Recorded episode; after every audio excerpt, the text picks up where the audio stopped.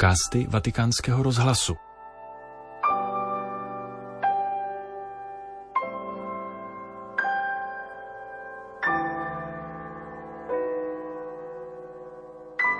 Poslechněte si katechezi papeže Františka, kterou pronesl při generální audienci v aule Pavla VI. Pokračoval v katechetickém cyklu o neřestech a ctnostech a tentokrát se věnoval neřesti zvané chlípnost. Cari fratelli e sorelle, buongiorno. Dobrý den, drazí bratři a sestry. Oggi e proseguiamo il nostro itinerario sui vizi e le virtù. E gli antichi padri ci insegnano che dopo la gola il secondo demone, cioè il vizio, che sta sempre accovacciato alla porta del cuore, Pokračujeme v našem výkladu o neřestech a cnostech a staří otcové nás učí, že po obžerství je chlípnost tím druhým démonem, tedy neřestí, ustavičně dřepícím u brany srdce. Jestliže při obžerství lačníme po jídlu, tato další neřest je jakýmsi druhem hltavosti týkající se druhého člověka. Je to škodlivý mezilidský vztah, udržovaný zejména v sexuální oblasti. Si badi bene, nel cristianesimo non c'è una condanna dell'istinto, dell'istinto sessuale, non c'è una condanna. Mějme na zřeteli, že křesťanství neodsuzuje pohlavní put, nezatracuje ho. Jedna z biblických knih, Píseň písní, je nádhernou básnickou skladbou o lásce mezi dvěma snoubenci. Navzdory tomu však tento natolik krásný rozměr našeho lidství, pohlavní dimenze, dimenze lásky, nepostrádá nebezpečí.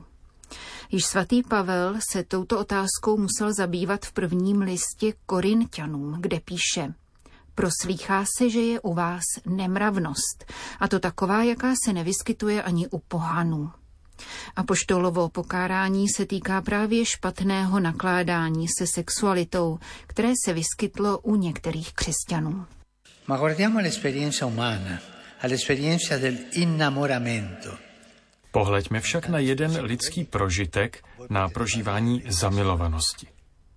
Je zde mnoho novomanželů. Můžete o tom vyprávět.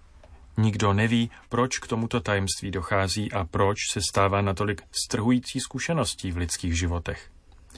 Člověk se zamiluje do druhého. Zamilovanost přichází a je jednou z nejpřekvapivějších životních skutečností. Týká se jí značná část písní, které slyšíme v rádiu, planoucí lásky, ustavičně hledané a nikdy nedosažené lásky, lásky obtěžkané radostí či trýznivé až k slzám. Pokud zamilovanost nehyzdí neřest, je jedním z nejčistších citů. Zamilovaný člověk je štědrý, těžší jej obdarovávat, píše dopisy a básně. Přestane myslet sám na sebe, aby se plně věnoval druhému, a to je krásné. A když se někoho zamilovaného zeptáte, z jakého důvodu miluje, nenajde na to odpověď. Z mnoha ohledů je totiž jeho láska bezdůvodná a bezpodmínečná. Mějme strpení, je-li tato natolik mocná láska také trochu naivní. Zamilovaný člověk doopravdy nezná tvář druhého člověka, tíhne k jeho idealizaci. Je připraven zavázat se sliby, jejíž závažnost hned nedokáže postřehnout. Tato zahrada, kde se množí divy, nicméně není ukryta před zlem. Poskvrňuje jí démon chlípnosti – tato neřest je výjimečně odporná a to přinejmenším ze dvou důvodů. Anzitutto perché devasta le relazioni tra le persone. Per documentare una realtà del genere è sufficiente purtroppo la cronaca di tutti i giorni. Především kvůli tomu, že pustoší vztahy mezi lidmi. Jestliže tuto skutečnost chceme doložit, bohužel nám k tomu postačí každodenní spravodajství. Kolik vztahů, které začaly tím nejlepším možným způsobem, se posléze změnilo v toxické majetnické vazby, postrádající úctu a smysl pro správné meze. Jsou to lásky, ve kterých chyběla čistota, ctnost, kterou nelze zaměňovat se sexuální zdrženlivostí. Čistota je něco více než sexuální zdrženlivost. Je to vůle nikdy nevlastnit druhého člověka. Milovat znamená respektovat druhého, usilovat o jeho štěstí, pěstovat empatii s jeho cítěním, projevit ochotu k poznávání těla, psychiky a duše, které nejsou naše a které je nutno kontemplovat vzhledem ke kráse, již jsou nositeli. Toto znamená milovat a milovat je krásné. Chlípnost se ovšem tomu všemu vysmívá. Chlípnost plení, kořistnicky loupí, co nejrychleji spotřebovává. Nechce naslouchat druhému, ale jen vlastním žádostem a požitkům.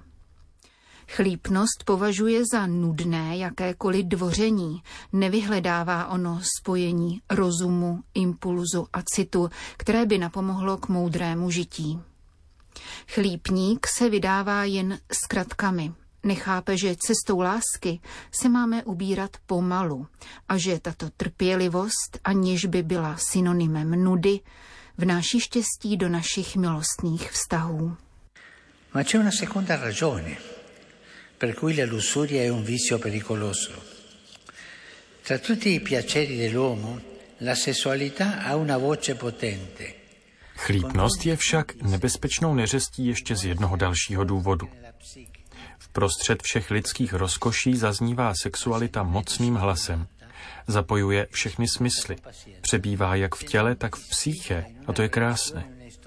Pokud se nicméně trpělivě neukázní a není vepsána do vztahu, do příběhu, kde ji dva jedinci proměňují v milostný tanec, stávají se z ní okovy obírající člověka o svobodu.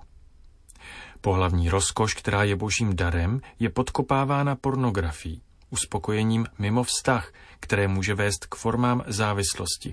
Musíme hájit lásku. Lásku srdce, mysli, těla, čistou lásku, v níž se jeden daruje druhému. V tom spočívá krása sexuálního vztahu.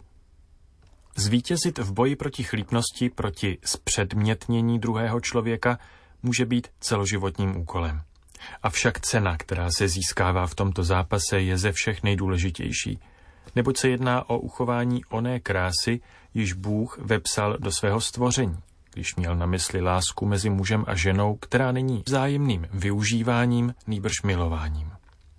Tato krása nás přivádí k víře, že vybudování trvalého vztahu je lepší, než lovit dobrodružství jako mnozí Don Juanové.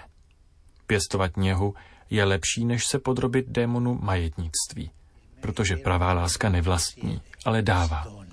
Sloužit je lepší než dobývat. Život je totiž smutný a osamělý, když v něm není láska. La vita è triste, è triste solitudine. Grazie. Tolik papež František ve čtvrté části z katechetického cyklu o neřestech a ctnostech. Katechézi ve středu 17. ledna věnoval neřesti, nazývané chlípnost.